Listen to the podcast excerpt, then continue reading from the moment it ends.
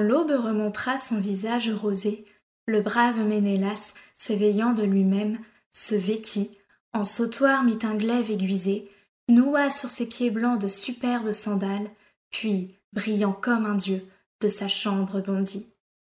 Il vint s'asseoir auprès de Télémaque et dit Jeune héros, quel soin sur les ondes brutales t'a poussé jusqu'au mur de ma fière cité Est-il privé, public Parle sans rien abscondre. Le prudent Télémaque aussitôt de répondre de Ménélas, fils de Zeus, roi vanté. Je viens me renseigner près de toi sur mon père. Ma demeure est à sac, terrain est revenu.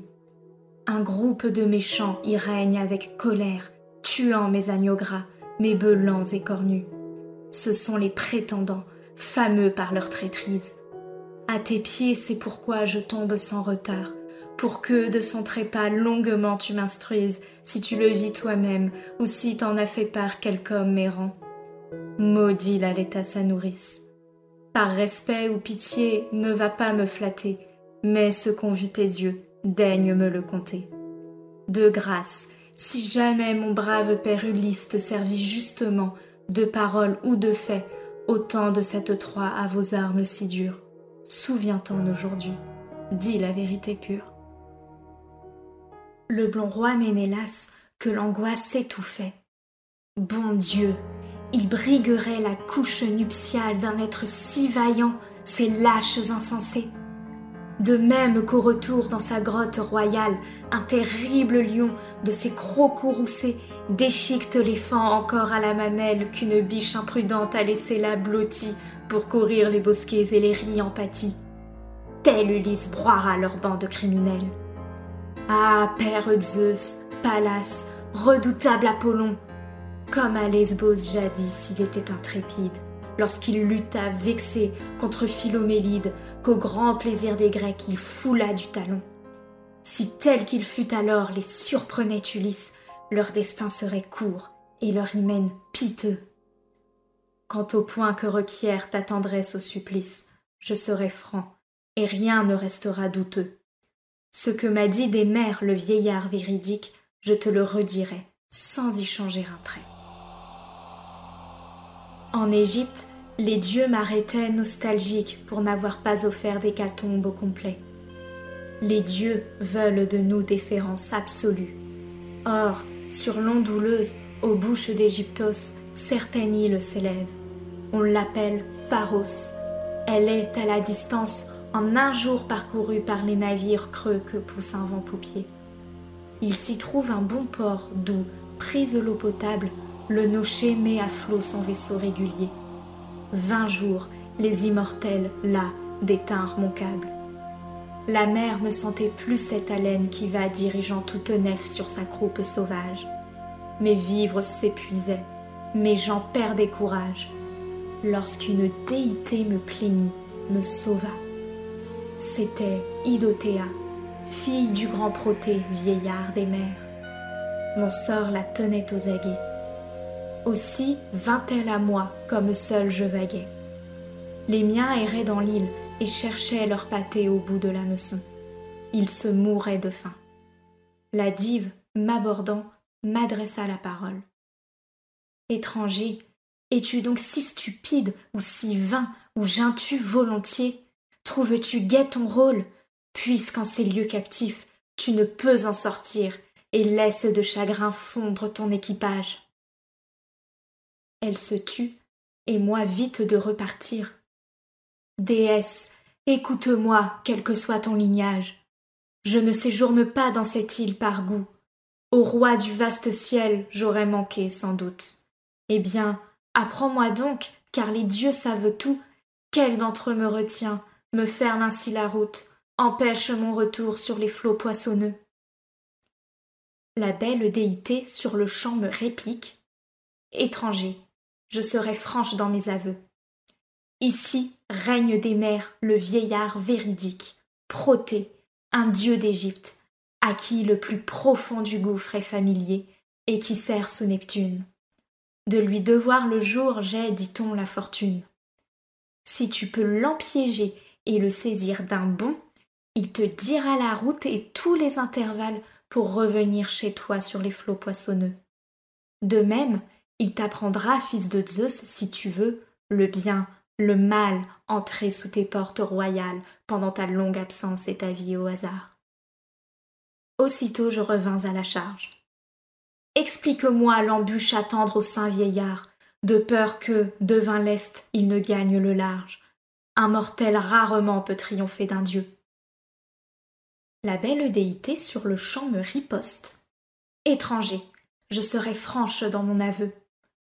Quand au brûlant zénith le soleil court la poste, le véridique ancien sort du flot bouillonné, sous l'aile du zéphyr qui brunit sa surface il vient se reposer dans une grotte basse, et les phoques issus de l'ample alosiné dorment autour de lui, quittant l'onde écumante, exhalant l'âcre odeur des repères marins.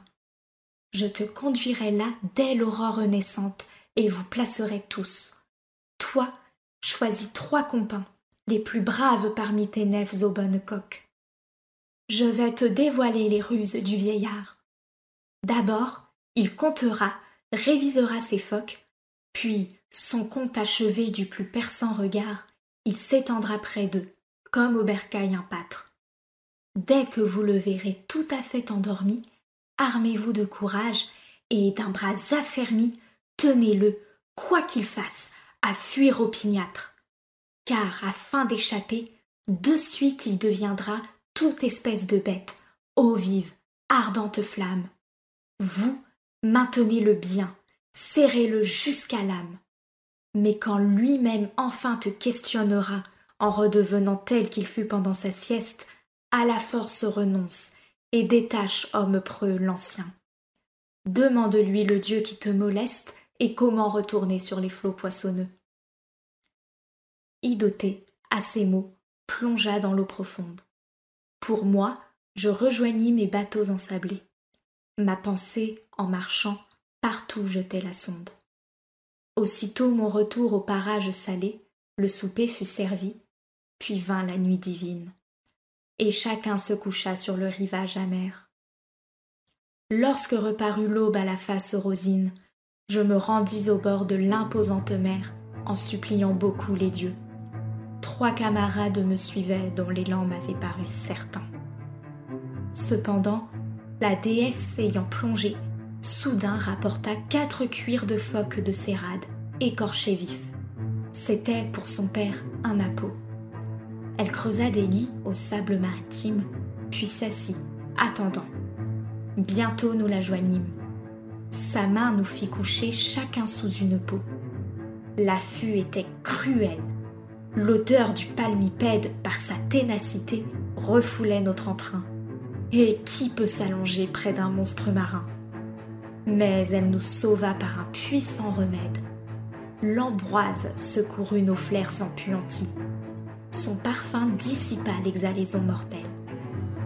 Toute la matinée, on guetta de plein zèle. Les phoques d'émerger. En grand nombre sortis, ils s'étendirent tous, par file, sur la plage. L'ancien vint à midi, trouva ses phoques gras et parcourut leurs rangs, les comptant au passage. Il nous vit les premiers en ne soupçonnant pas la ruse ourdie. Ensuite, il se coucha lui-même. Nous fondîmes, hurlant, l'étreignîmes des mains. Le vieux n'oublia point son propre stratagème. Tout à coup, il se fit lion au large crin, puis dragon, et panthère, et sanglier immense, enfin source limpide arbre au feuillage altier. Mais nos bras l'enchaînaient sans perdre patience.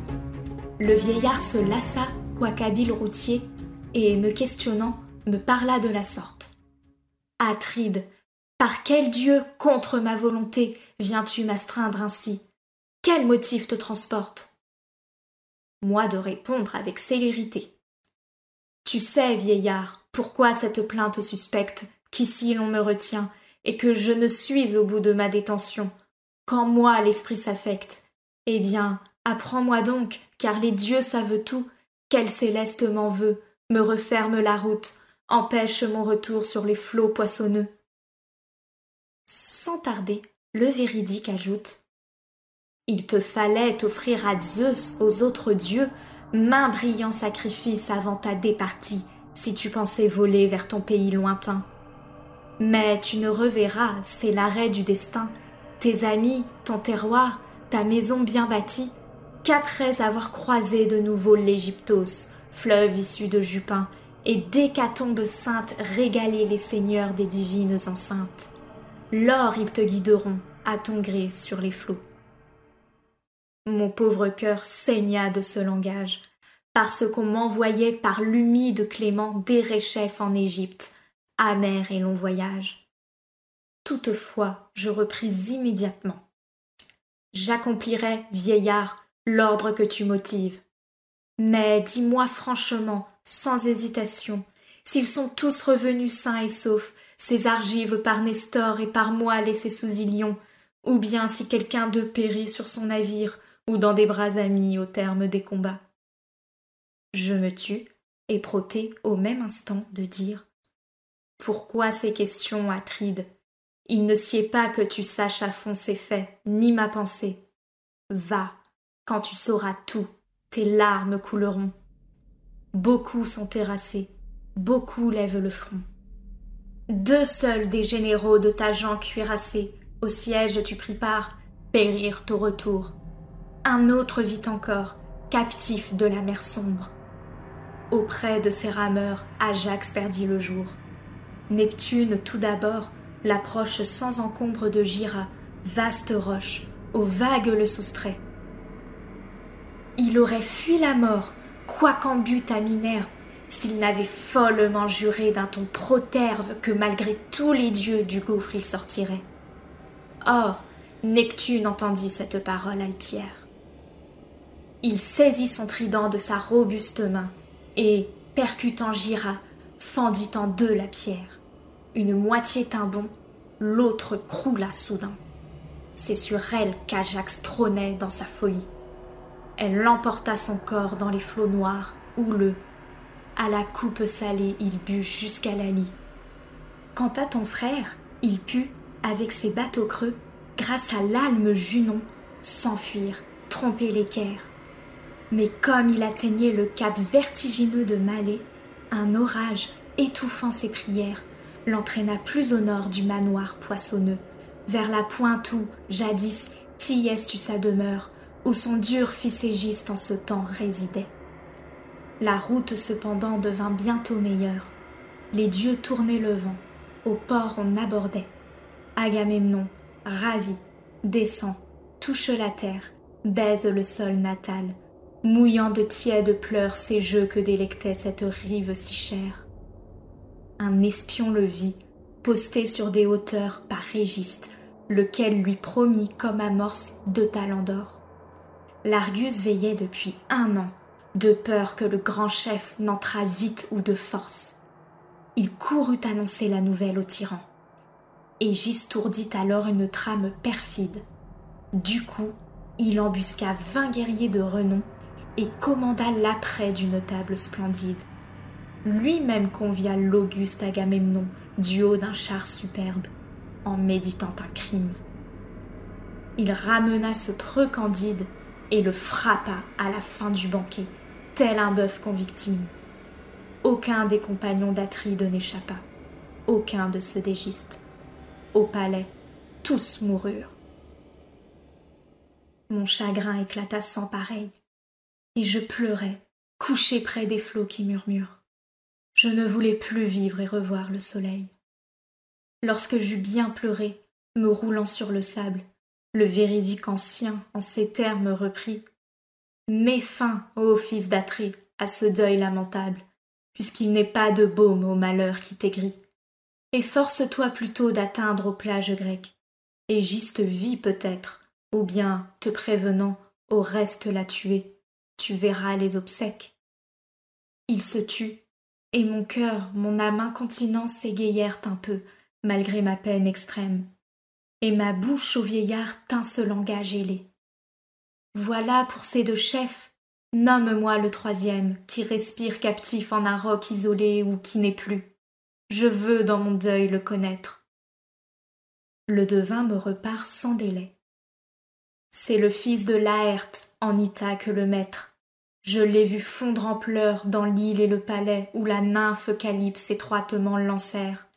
Il ne peut retourner dans ses champs paternels, car il n'a ni vaisseau ni rameur personnel qui l'aide à franchir la liquide barrière.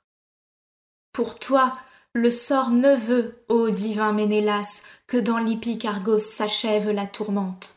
Non, non, les immortels t'enverront tout là-bas, aux champs élyséens où siège Radamante, où les bons constamment coulent d'aimables jours, sans neige, sans hiver, sans pluie embarrassante, seulement rafraîchis par la brise incessante que l'océan dépêche à leur riant séjour.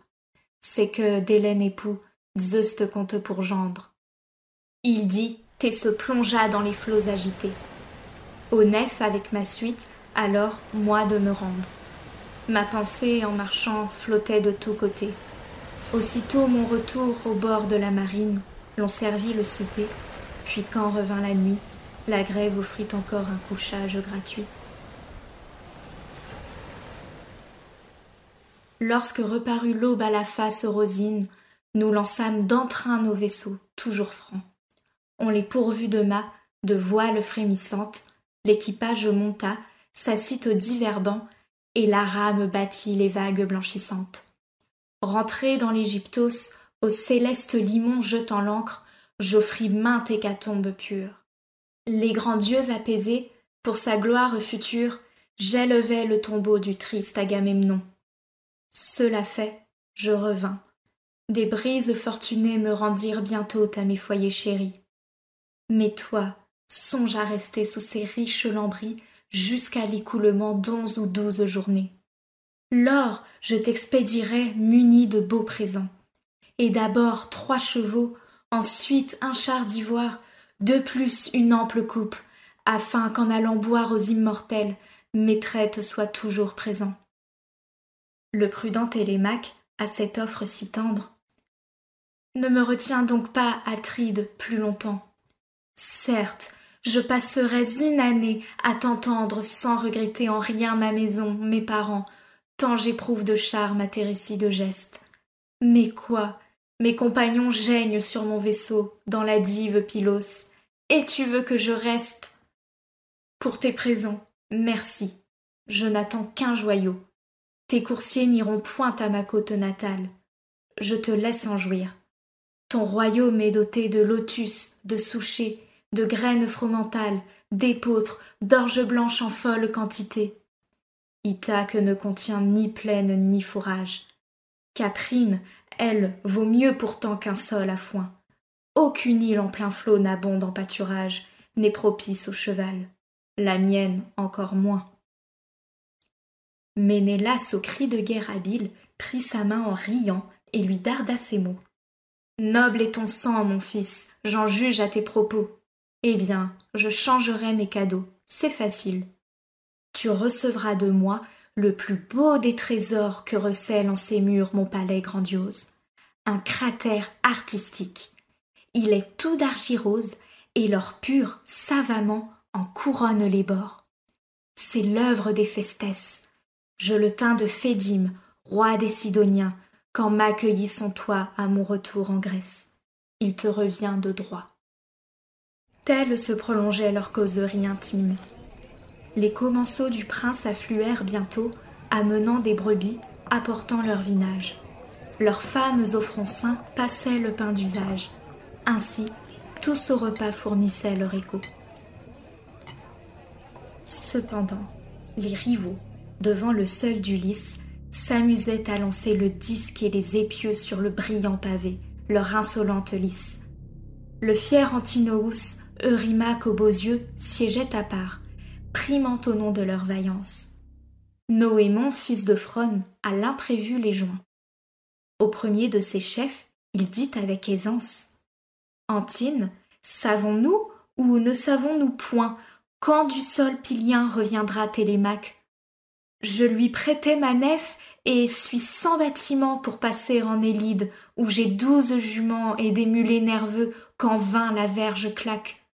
Je voudrais en prendre un afin de l'enfourcher. Stupeur des deux, qui ne soupçonnait guère ce voyage à Pylos, croyant l'autre en ses terres, auprès de ses moutons ou près de son porcher. Soudain, à Noémon, Antine, fils de Pite. Parle-moi franchement, quand donc est-il parti? Quel compagnon prit-il? Des jeunes gens d'élite ou des gars soudoyés? J'admets chaque partie, mais déclare de plus, car cela m'intéresse s'il t'enleva d'effort ton bateau goudronné, ou si tu le livras sur sa demande expresse. Noémon Frognien répond, déterminé. De moi-même, et qui n'eût aimé satisfaire le désir d'un tel homme accablé de soucis? Au sien, je n'aurais pu décemment me soustraire. Les plus accommodés des éphèbes d'ici le suivaient, et j'ai vu monter, comme pilote, mentor, ou quelque dieu pareil à ce héros. Une chose m'étonne. Hier matin je le note en ville, et l'autre jour il cinglait vers Pylos. Cela dit, l'armateur retourna chez son père. Ceux-ci de refrémir en leur sein orgueilleux. Les rivaux, s'asseyant, suspendirent leur jeu. Du fils de Pite, alors, éclata la colère. Son cœur tumultueux de fiel était rempli, et ses regards lançaient une flamme terrible. Grand Dieu, le voilà donc hardiment accompli, ce plan de Télémaque à nos yeux impossible. En dépit de nous tous, un garçon s'est enfui, s'est embarqué, prenant pour marins les plus braves. Au retour, il voudra nous créer des entraves. Mais que Zeus l'émascule avant qu'il nous ait nuit. Allons, choisissez-moi vingt rameurs, un célos, afin que je le guette et le tienne enfermé dans le détroit d'Ithaque et de l'âpre Samé. Son trajet filial rendra sa fin précoce. Tous d'applaudir et de l'encourager. Puis, chacun se levant, entre au palais d'Ulysse. Or, bientôt, Pénélope apprit tout le danger qu'à son fils apprêtait tant d'occulte malice. Elle en reçut l'avis du Céris Médon, qui, placé hors la cour, surprit l'accord interne. Pour instruire la reine, il s'élance au salon. Mais la reine éclatant dès qu'elle le discerne. Céris, dans quel but te mandent les galants? Est-ce pour ordonner aux femmes de service de quitter leurs travaux, de courir à l'office? Ah, cessant désormais vos pourchats insolents, puissiez-vous faire ici votre ultime bombance, vous qui, toujours ligués, dévorez les grands biens écus à Télémaque. Au temps de votre enfance, vous n'avez donc jamais ouï dire aux anciens quel homme fut Ulysse à l'égard de vos pères Ni de fait, ni de bouche il ne les désola. C'est le propre pourtant des hautains septrifères de chérir celui-ci, d'aborer celui-là. Lui, son autorité n'incommoda personne. Mais votre âme se montre en ces lâches tracas, et des bienfaits passés vous ne faites plus cas. Médon, qu'au bon discours la prudence façonne. Reine, si c'était là le plus grave malheur, mais de tes prétendants l'infamie en prépare un autre, plus affreux. Zeus soit notre sauveur. Ils veulent que ton fils, sous leur glaive barbare, succombe à son retour. Car d'Ulysse il s'enquiert dans la sainte Pylos et Sparte la divine. Pénélope chancelle, et son esprit se perd. Elle reste accablée. À flot sur sa poitrine tombent des pleurs brûlants. Sa douce voix s'éteint. Enfin, elle reprend, après un long silence. Héros, pourquoi sa fuite? Et comment n'a-t-il craint d'escalader ces nefs qui sur la mer immense sont les coursiers de l'homme et l'entraînent au loin? Est-ce pour que de lui tout meure, le nom même Incontinent Médon, dans sa prudence extrême. Peut-être quelque dieu lui souffla ce besoin, ou bien agit-il seul en naviguant vers Pile pour retrouver son père ou savoir s'il mourut.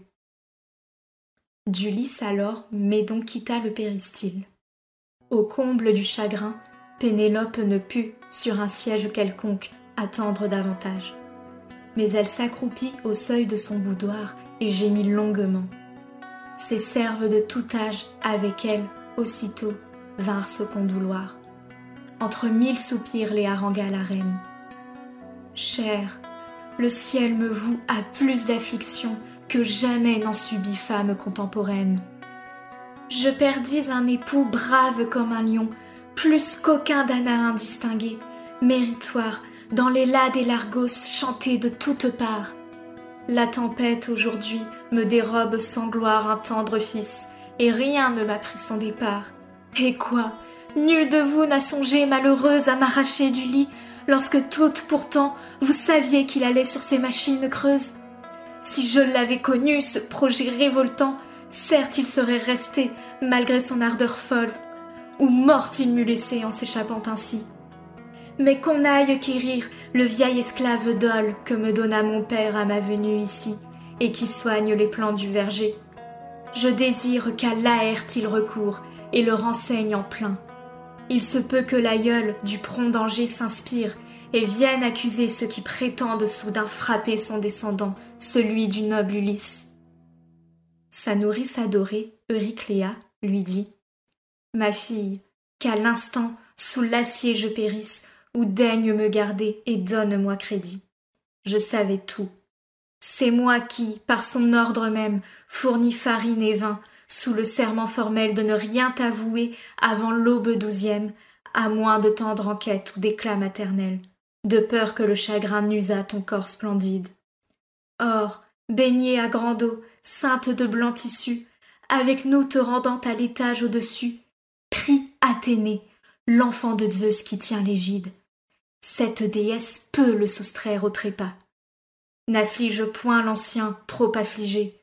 Je doute que les tranquilles dieux suppriment ici-bas les rejetons d'Arcèse. Il faut qu'un d'eux s'ajoute au roi de ce beau sol et de ces nobles murs. Pénélope sourit, renaît à ce langage. Au bain, elle se rend, se revêt d'habits purs, monte avec son cortège aux chambres de l'étage, met l'orge en une ciste et supplie Athénée. Écoute-moi, déesse olympienne indomptable. Si jamais dans ces lieux Ulysse prosternait immola des brebis, des bœufs de son étable, souviens-t'en aujourd'hui, sauve mon fils peineux, et de mes poursuiveurs confond l'odieux nombre. Elle dit, Ulula, Minerve oui ses vœux. Cependant, les intrus troublaient le palais sombre. L'un de ces jeunes fous ainsi de discourir. La reine de nos cœurs, assurément, apprête notre hymen, sans savoir que son fils va périr. Mais ils ignoraient tous l'invocation faite. Soudain, Antinous, au bavard prétendant Insensé, gardez-vous de propos téméraires, de crainte de les voir rapportés au dedans. Allons, vite, partons, et, muets solidaires dans l'ombre, accomplissons le projet arrêté. Il court choisir vingt hommes de courage. Ceux-ci gagnent sa nef dormant près du rivage. Il la lance d'abord sur le flot tourmenté, puis dispose les mâts, le jeu des fines voiles, emboîte dans le cuir les puissants avirons et donne comme il sied l'essor aux blanches toiles. Leurs gens les ont munis d'armes et de plastrons tous s'embarquent alors et vont mouiller au large, là de souper ensemble et d'attendre la nuit. L'auguste Pénélope, en haut dans son réduit, restait à jeun, sans mets ni boisson qui la charge, scrutant si, du trépas, son fils réchapperait, ou si les prétendants dompteraient sa bravoure. Tel s'agite un lion qu'un flot d'hommes entoure et qui tremble à l'aspect de leur cercle en arrêt. Telle flottait la reine aux approches du somme. Enfin, son œil se ferme et son corps se détend. Mais la dive aux yeux pères va toujours l'assistant.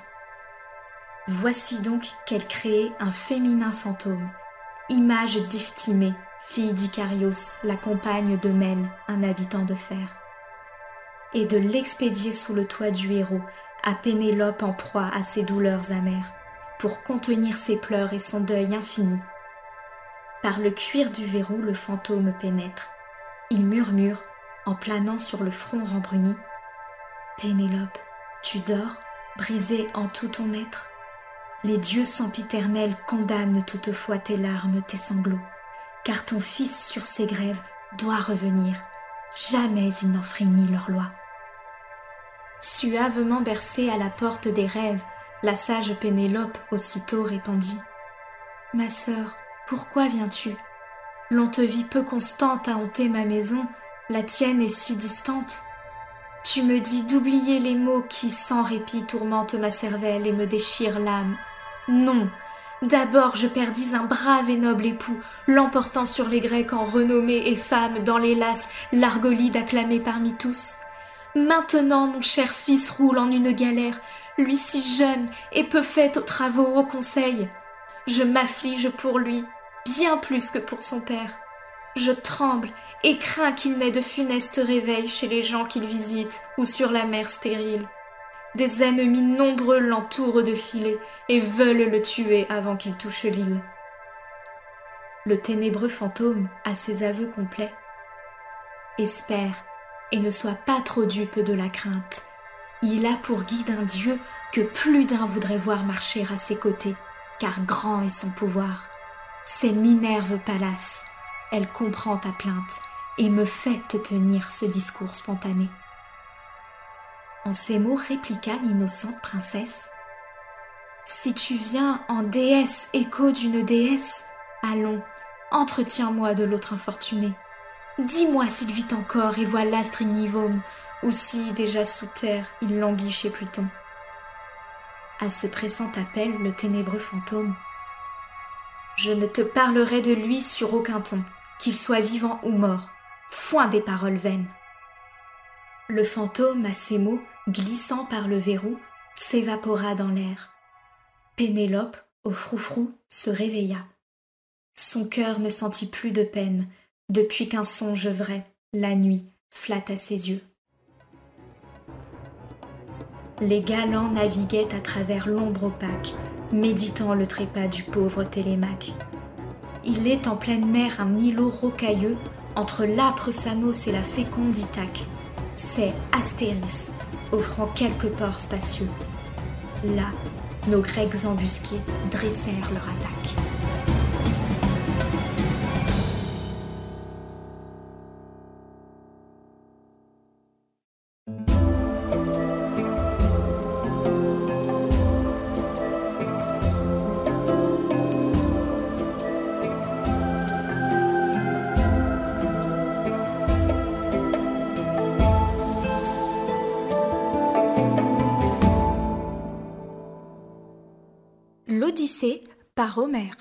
Traduction par Ulysse de Séguillet.